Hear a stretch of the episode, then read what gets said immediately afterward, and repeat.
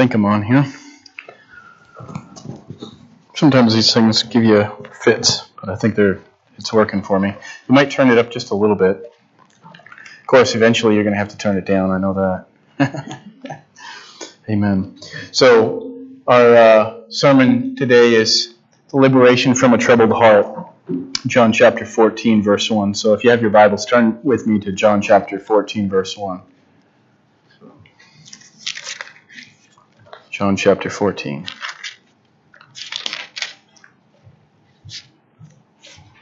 So um, we actually had a Tuesday night Bible study, um, not here in our church, but I, I did. I was able to join that with somebody else earlier this week, and this scripture was part of that Bible study.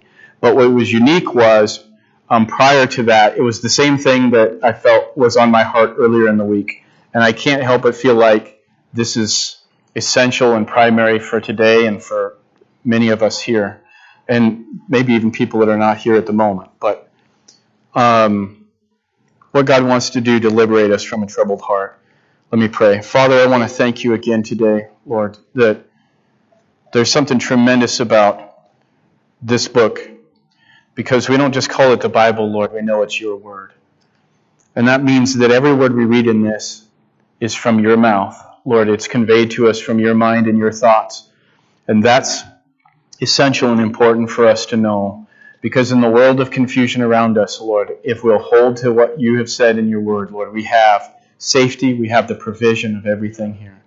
And God, I just want to pray today, Lord, that you would speak to those, Lord, who are going through distress, through hardship, Lord, those who are even uh, struggling to figure out how to overcome depression.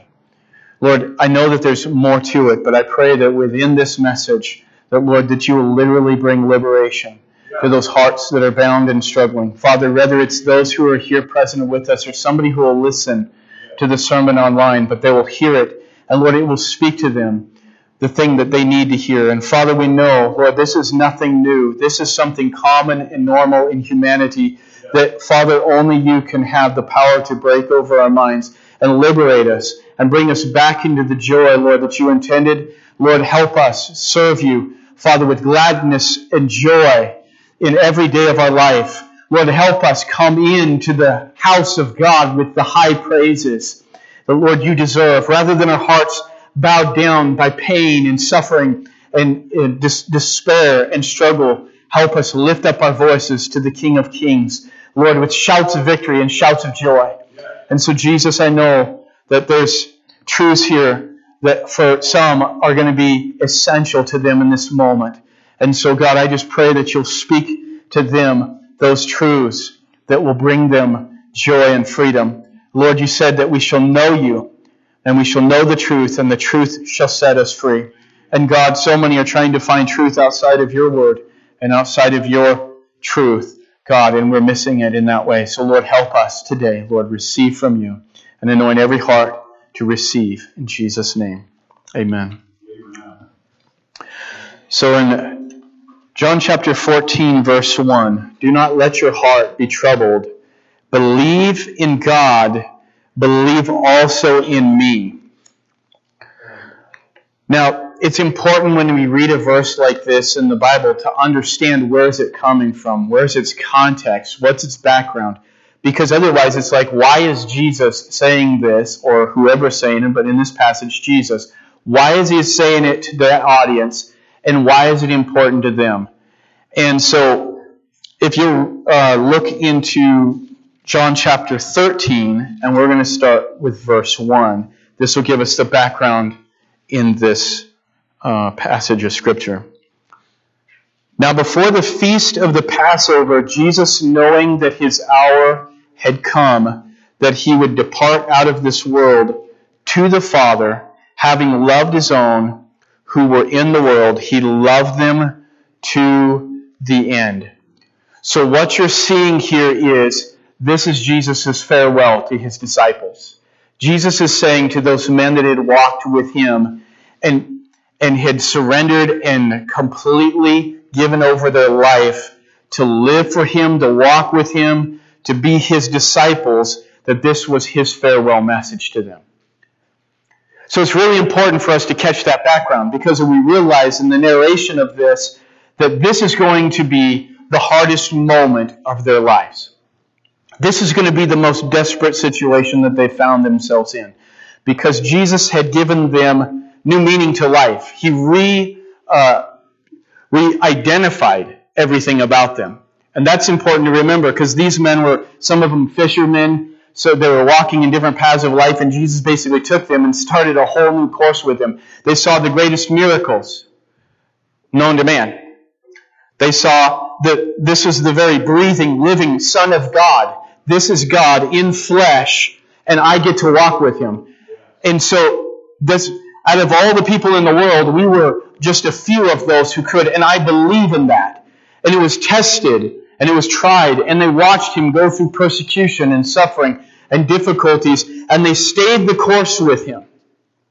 And they walked through Him in this moment. And now Jesus is delivering a message that essentially none of them want to hear. They don't want to hear that this is my hopes and dreams and all mounted up in, in the Messiah, in Jesus himself, and now I don't know what I'm going to do. I imagine at this point, at least I would feel, what, what am I to do with this? What is my life supposed to look like after this moment? And so Jesus is trying to share with them He's not just trying to encourage them, he's telling them something that's essential for what they're about to face. And I love what the Lord does in our lives. If we're close enough and connected with Him, He prepares us.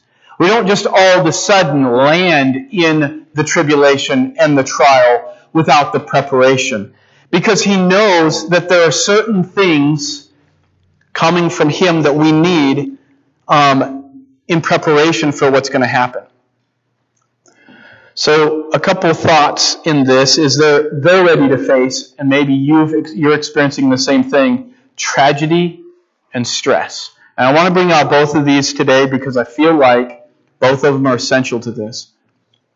Now, maybe some of the stress of the moment, and it may be the stress that's about to come. But tragedy, in the dictionary, the definition for tragedy is an event causing great suffering, destruction, and distress. An event causing great suffering, destruction, and distress. My first point here is tragedy provokes that part of our nature that fears our own misery.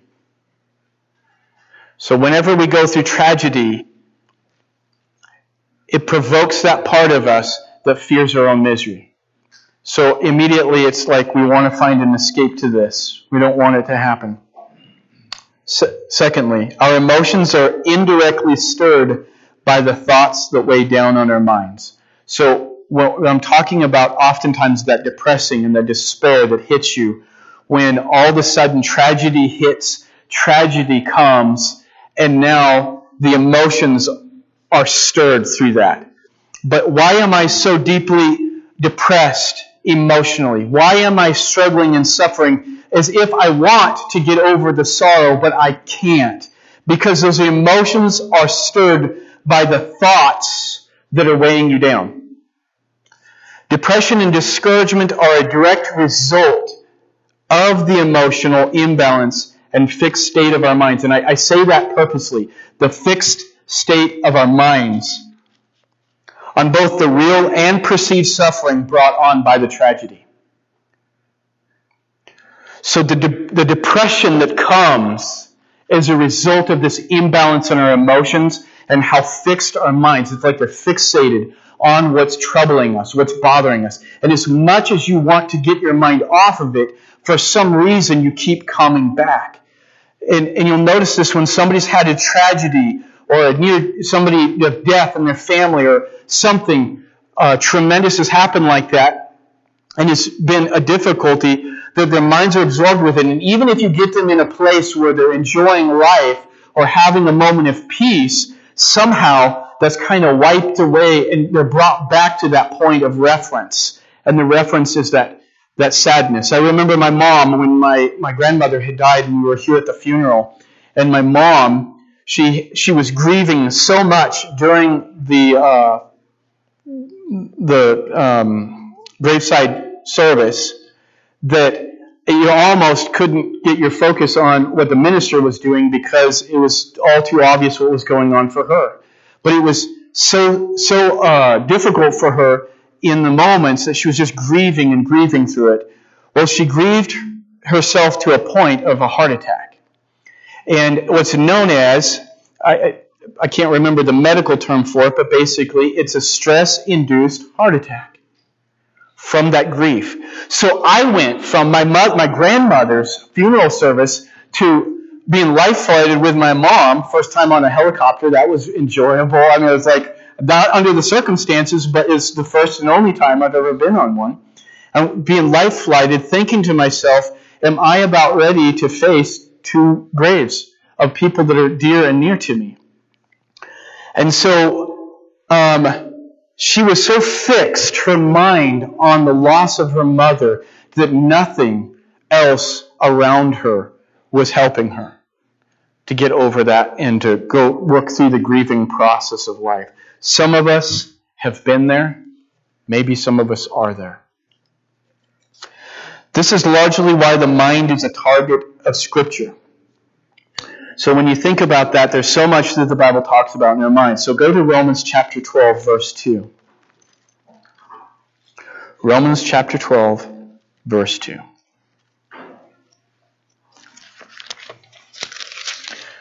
And be not conformed to this world, but be transformed by the renewing of your mind, that you may prove what is that good and acceptable and perfect will of God. Romans 12, 2. There's another one in Psalm 19, verse 14. Let the words of my mouth and the meditation of my heart be acceptable in your sight, O Lord, my strength and my redeemer. The words of my mouth and the meditation of my heart, the meditation of my mind, the things that I'm thinking of. Therefore, lay aside all filthiness in James chapter 1, verse 21, and an overflow of wickedness, and receive with meekness the implanted word which is able to save your souls. So, what it's saying is, what it says in the Bible, receive that with meekness because it saves your soul. So, what you think on, what you meditate on, what comes to mind, you spend your time absorbing your thoughts in, has a very huge impact on your life and especially for those who are going through times of depression and despair. Something that's bothering you and you're thinking about it. And, and we all know that all of us go through times of grief, but what we also need to know is that grief don't overtake us in such despair that we don't pick ourselves up out of depression. And people are going there. There's suicides and um, statistics behind that that numbers of people are dying daily because of suicidal tendencies and commitment to this struggle of their mind that they don't get over.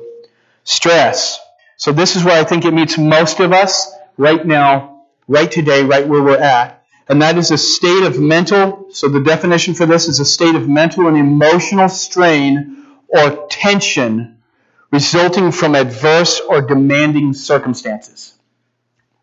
Let me read that one more time. A state of mental or emotional strain or tension resulting from adverse or demanding circumstances. How many of you can say, I feel that right now in my life, going through what I'm going through? I got a few hands. Is there a few more out there? We got a few out there that are saying, Yes, I go through, I'm going through strain. If you're not now, you will be in the near future.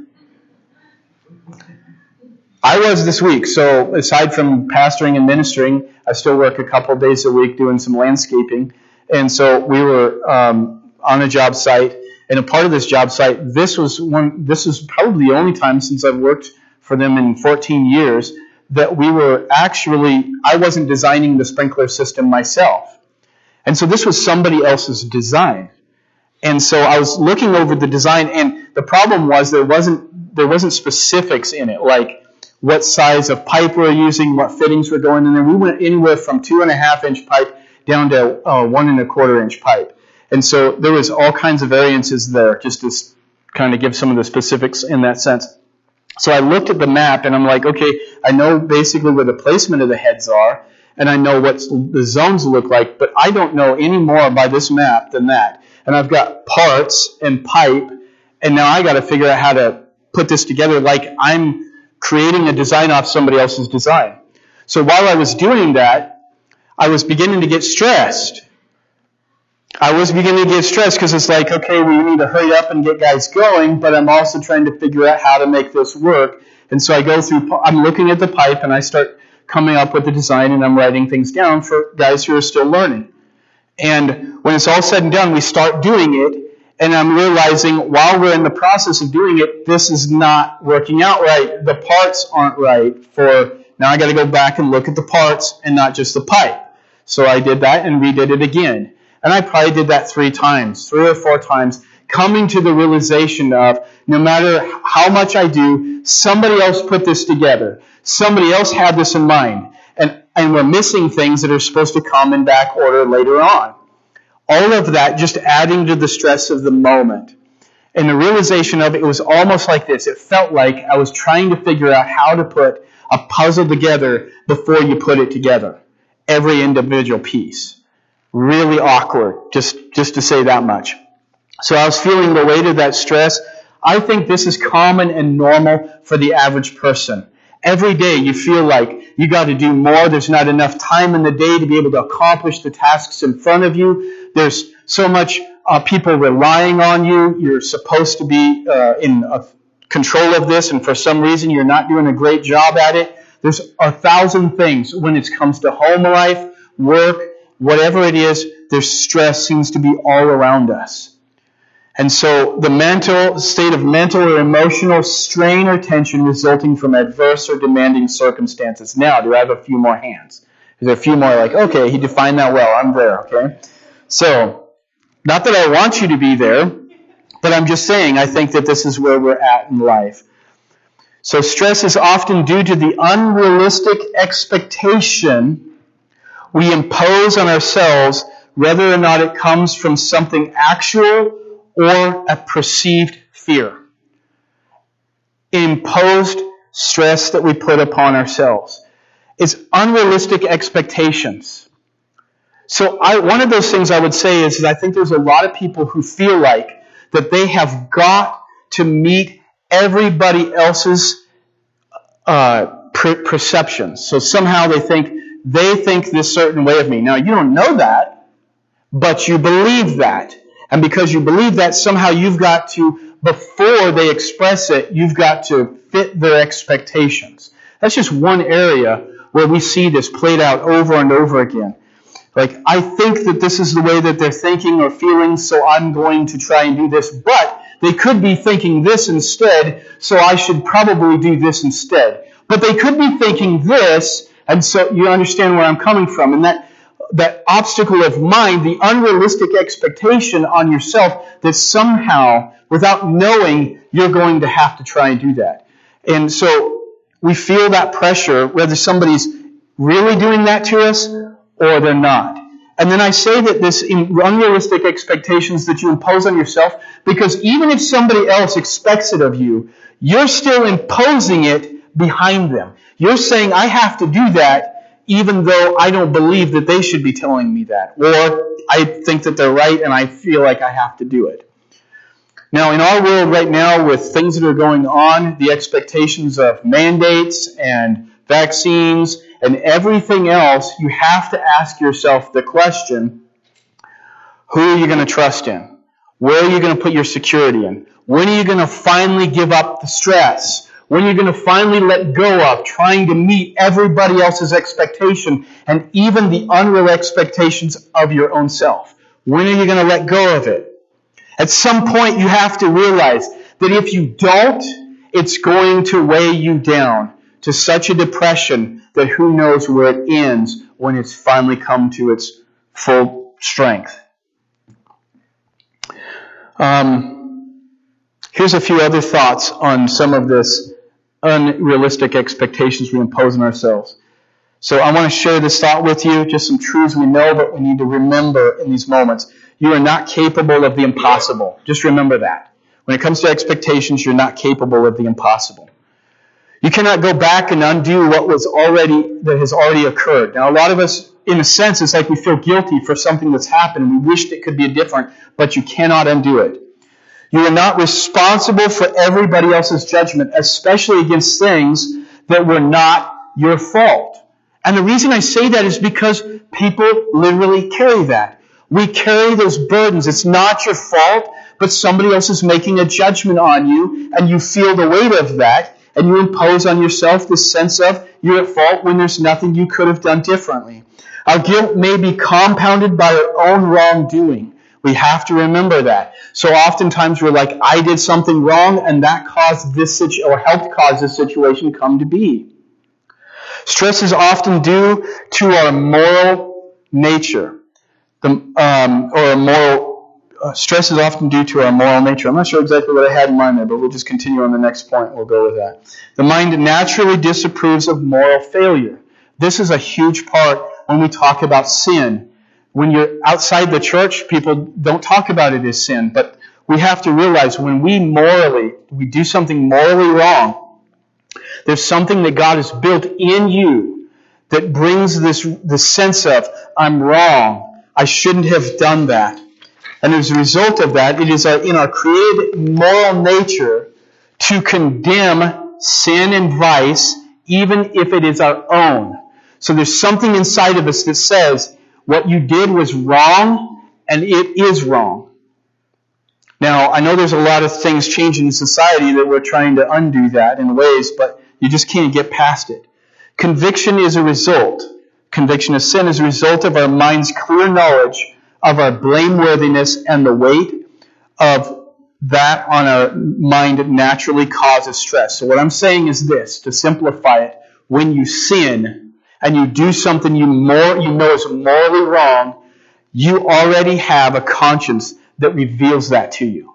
And because of that, without resolving the sin issue in your life, you're going to feel the weight and the stress of that on your mind. You can't get away from it. This stress or conviction of God cannot be relieved except through repentance.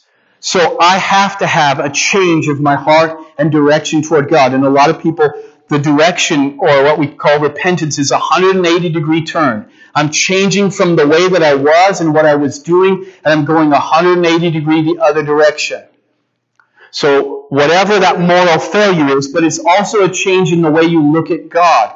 So, so many times when we do something that God disapproves of, we try and paint it in a better picture and create a justification over it. And at some point, when you're changing your heart toward God and repenting, you stop saying it's okay. It's alright for me to have done that. You stop saying, well, because of them, and you start putting the blame where it goes. And the blame comes back on me and not on God and not on somebody else and then the repentance begins to change or change your heart. Okay, I am to be blamed. You don't stay just in that. And that's the thing. People are trying to run from stress by running from blame. I did the wrong, and, but I'm not going to acknowledge the wrong, and somehow I'm going to overcome my stress. The way you deal with those situations is, if, if say in an instance, I had an offense with somebody. I did something that was hurtful to them.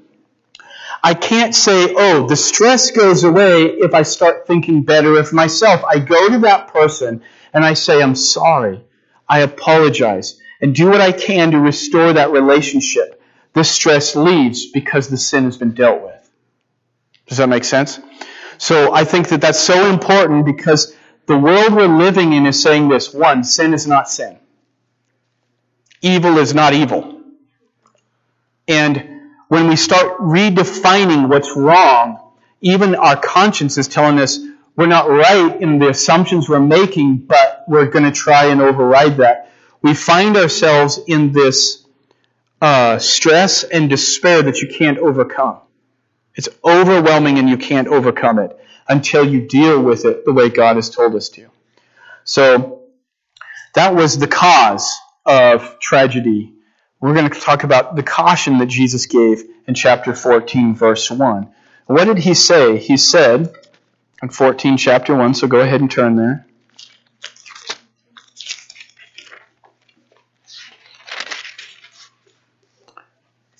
Oops, I'm in Matthew. 14, chapter 1, Jesus said, Let not your heart be troubled. You believe in God, believe in me. So he says, do not let your heart be troubled. And that's peculiar to me because you know somebody who's going through depression right now. How hard is it? If, if you were going through depression, I went to you and I said, just don't go through depression. Don't let your heart get depressed. Do you know what they're going to say at that moment? They're going to be like, I hate you because you have you're trying to tell me to just undo it all and I don't know how to do that. If I knew how to do that, do you really think that I would be in this moment occupying the stress is just weighing me down? But Jesus had said this, but he didn't just stop there. But I just wanted to say that this is the caution. What Jesus is saying, I'm cautioning you when these things happen and I'm gone, and now you're going to face your world without me present in physical form. Now that that's happening, you're going to have to keep your heart from being uh, in despair as a result of it. And even though they did come into a place of despair, it was like you're going to have to work out of this. So, one thought that's really important when we're dealing with despair and depression is when it comes to God, voluntary cooperation is necessary. So, here in Psalm chapter 42, verses 1 through 8, if you'll turn there, please. Psalm chapter 42, verses 1 through 8. I'm not hearing very many pages turn. Does that mean you guys got phones out there? Psalms 42, 1 through 8. Voluntary cooperation. So I'm going to take you to somebody who, in the Bible, there's a, there's a narrative here. You can sense his depression and his despair. Psalm 42, 1 through 8.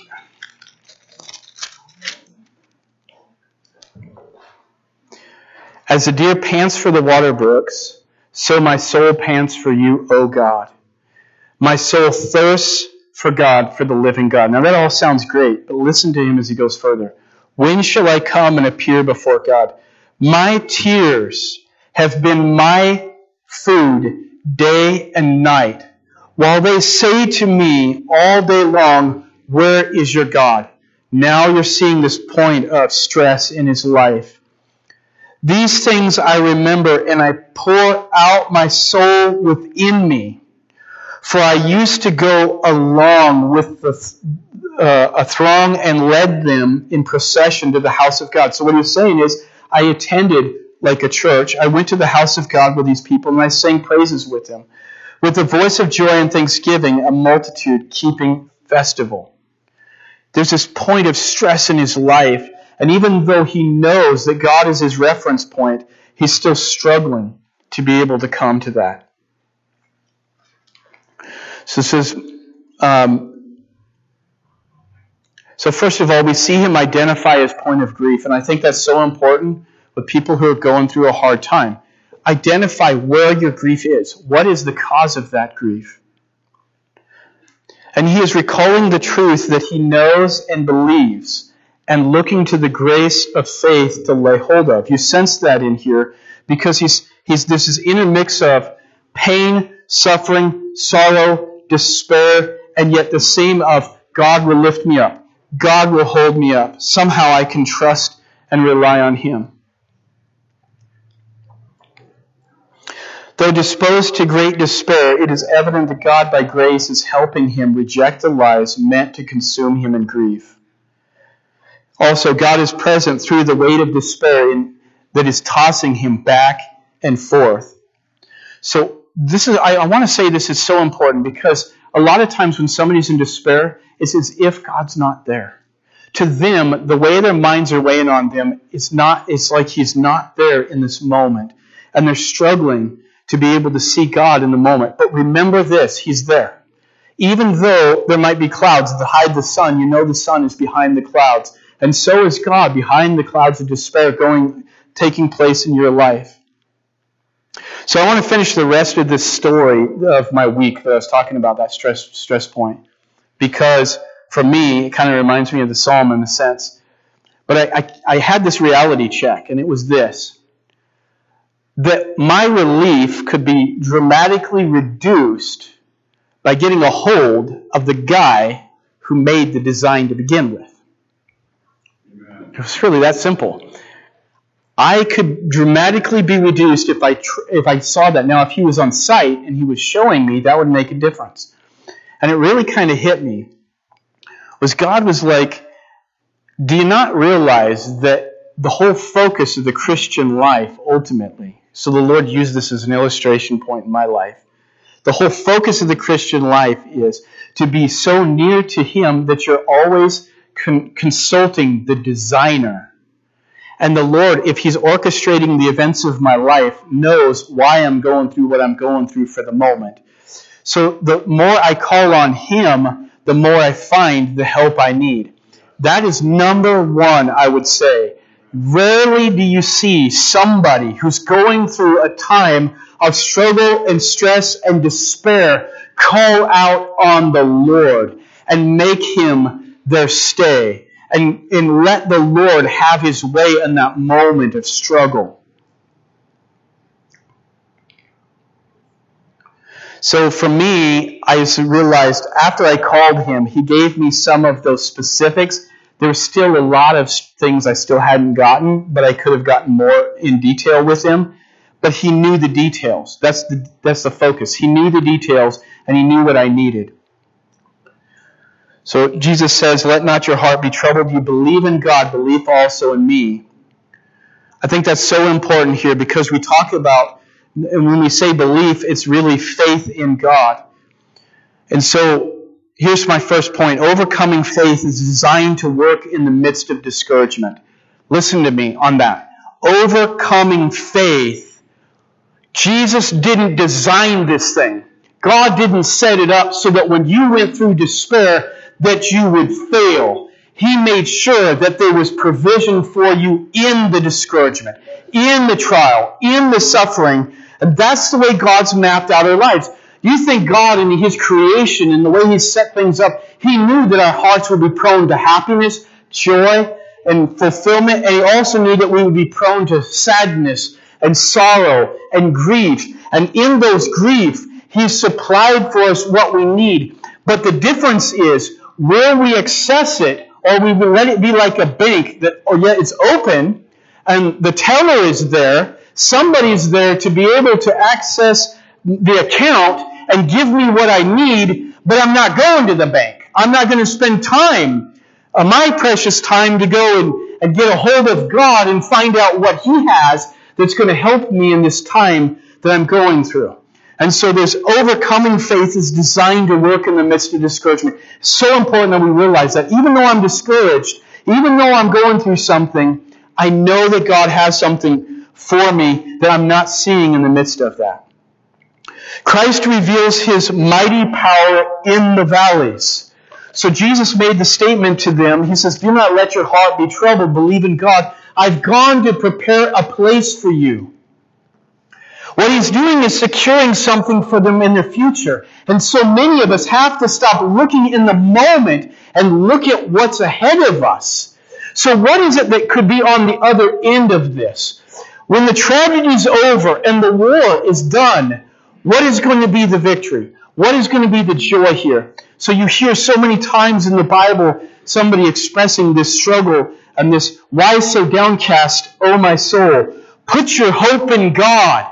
Put your hope in God. You know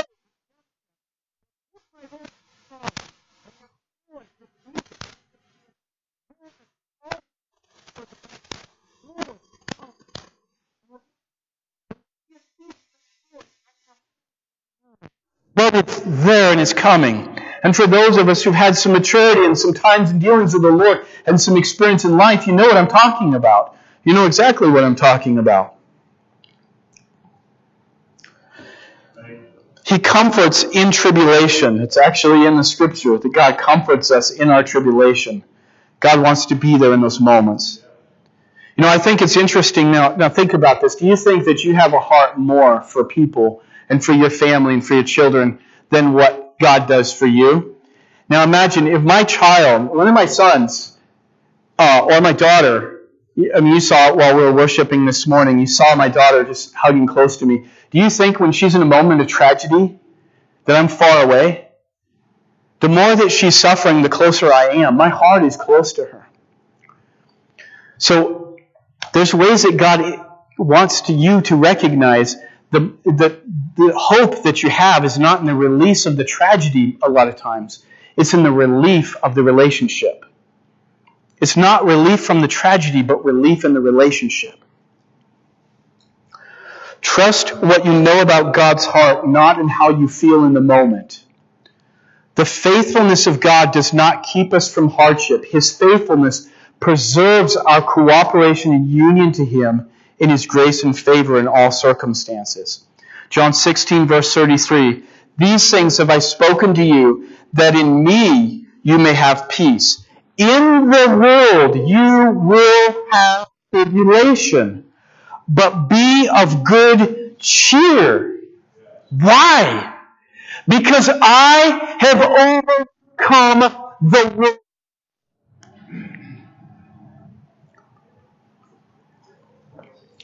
These things have I spoken to you that in me you may have peace. In the world you will have tribulation. So in Christ is your peace. The world is your tribulation. Of good cheer. I have overcome the world. There is absolutely nothing you are facing that God will not Himself be your comfort if you will embrace Him in the moment.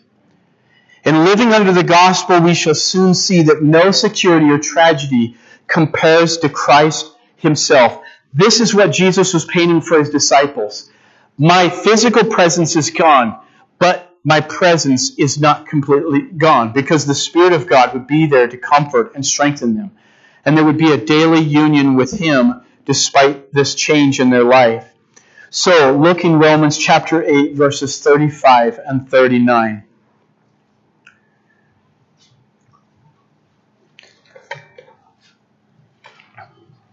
Paul says it this way. He says, If in this life is our only hope, we're of all men most miserable. If all we get here is here, we've got a lot of, we got a lot of misery following. There's a lot of people who don't get the joys of life in this world, as it were, but what's their hope? What's their joy? What's the final end? In Romans chapter 8, verses 33, 35 through 39. Who shall separate us? Listen to this. Who shall separate us from the love of Christ? He's not talking about who's, is, is, it's not possible for you to separate yourself from the tribulation in the world. But who can separate us? What situation in the world or anything around us can separate us from the love of Christ? shall tribulation. And when Paul's talking about tribulation, he's not talking about tribulation like we do when we, we pour a, a hot cup of coffee on our lap and we're going through a hard time through that, or we miss the appointment or something like that. He's talking about literally people trying to put them to death for their faith. That's tribulation. Or distress, or persecution, these are, I mean, these are the top of the list. I mean, you're not going to get worse than these things here. Or famine, or nakedness, or peril, or sword.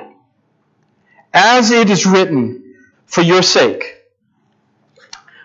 we are killed all day long. We are counted as sheep for the slaughter. Now, he's talking about himself. Yet in all these things, Listen to what he says.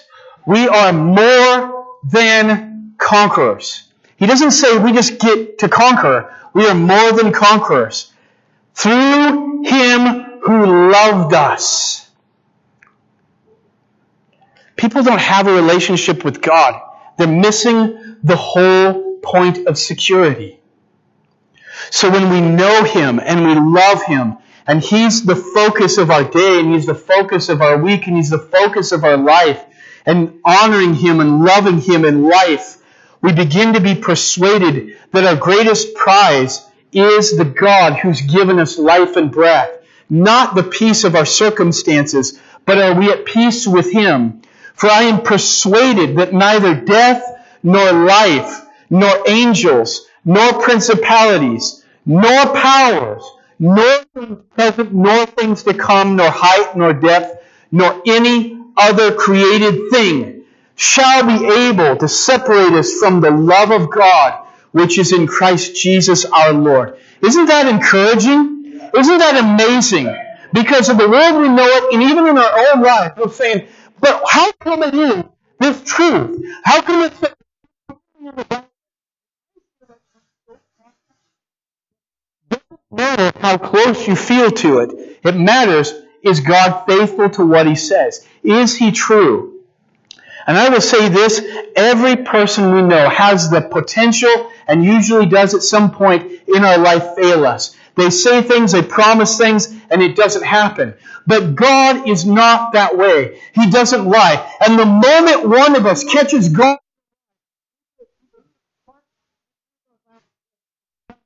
jump out of this box, we will be able to have an accusation against God. There is no way that we can blemish the integrity of the divine and perfect character of God. So in the end, if we suffered the, the tragedy and the stress and the weight of that took us down and we missed God's provision, it wasn't because God didn't make it. It's because you didn't go to the bank and get the transaction. You didn't spend time and say, Lord, in this moment of stress, please help me in my weakness. Strengthen me in this sorrow, in this hardship that I'm going through.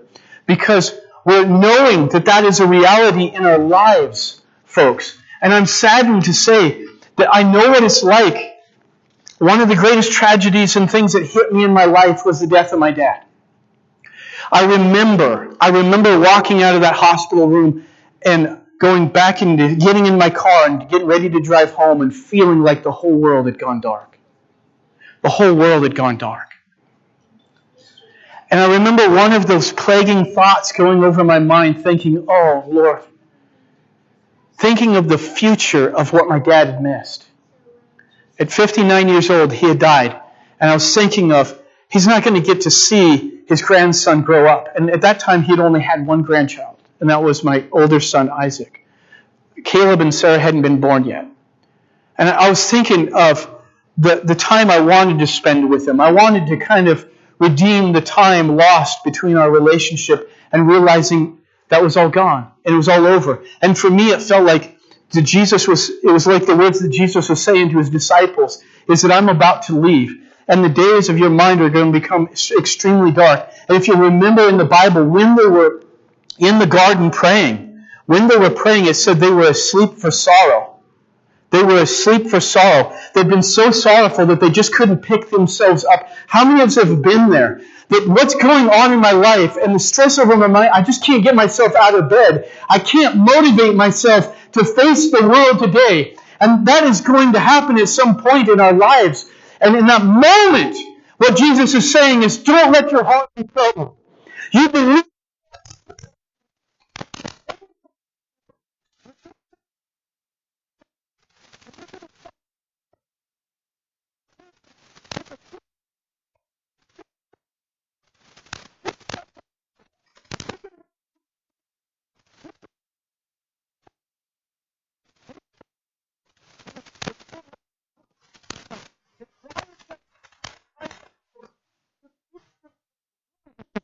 from it.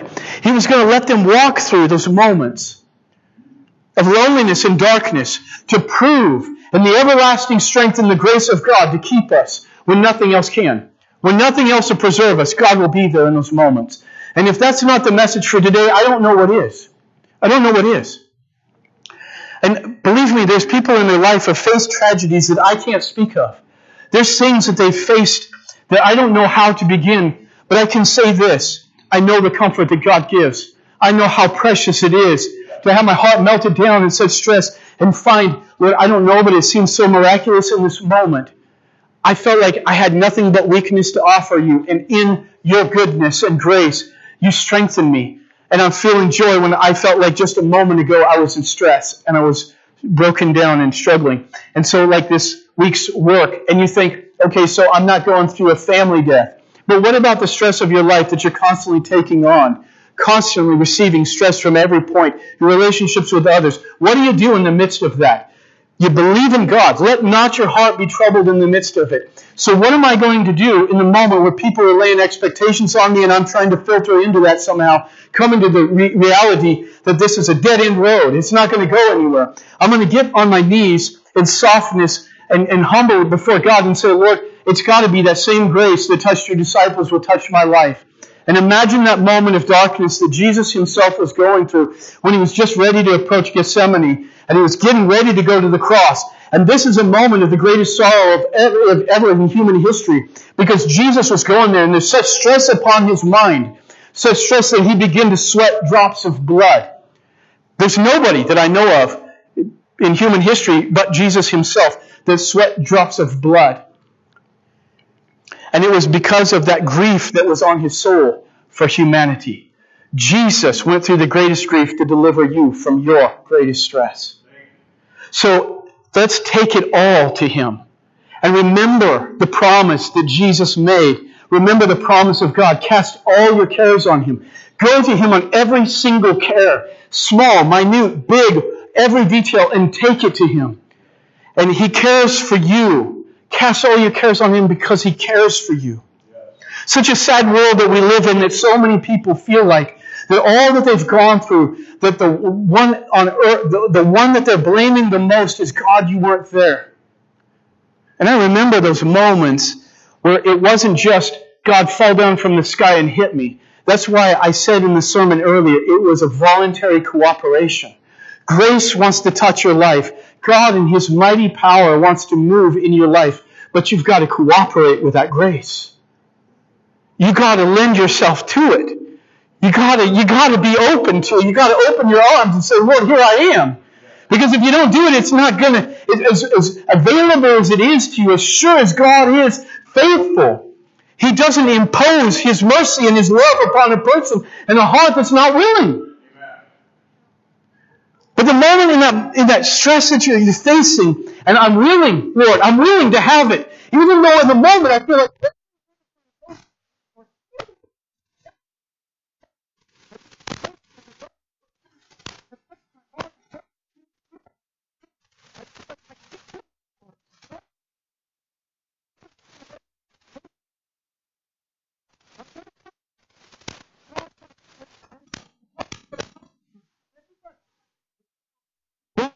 He's been faithful despite your weakness and despite the, the struggles that you're going through. So remember the words of Jesus for yourself. Don't let your heart be troubled. That doesn't mean you're not going to have a moment of despair. It means you're going to have victory. You're going to be able to hold on to Him. He'll be your peace. But Lord, I, this is weird. I'm feeling joy. But the tribulation is still going on all around. Things are still crazy. People are crazy. The world is crazy. But I'm still full of joy. Where's that joy coming from? That joy is coming from Him. And that's the only way we identify it. It's, Lord, you've given me what no man could give to me. What's impossible for man is possible with God. Amen. So I pray that you've been encouraged, strengthened. I hope if you're going through something, you're holding on to Jesus right now. And this is that moment for you that if you're like, okay, this is me and I need to spend some time with the Lord, I want to open up the front to you while we uh, let the, um, the worship team sing another worship song and you just let the Lord melt your heart. You let Him touch you in that point. And also share it with somebody. Share it with somebody that you know is going to be there for you. And if somebody's not there, it's either me or my wife, and we want to be there for you. And you know, I want to say this, and I want to say this to men, but I want to say this to all of us. Don't let your pride, don't let your pride say you're not, you're not stressed. That's a huge thing. If you don't realize, man, I am stressed and I need the touch of God on my life. Well, no, I can get through this. I can get through this. I'm going to get through this. Careful for that because you'll miss something God has for you in it. Don't let your pride get in the way. Spend some time with the Lord. There's something, no, there's no, nothing so beautiful as a man, a strong, man, a man that's being touched by God, melted down, tears of love ministering to his heart. We need that today. We need men that are melted down by God. And he does it for us. Amen. So I'm going to pray, and then while I'm doing that, I just uh, Will and um, Beverly and Emily, if you'd come up and uh, just worship the Lord and give him your time this morning. We want to invite you to do that.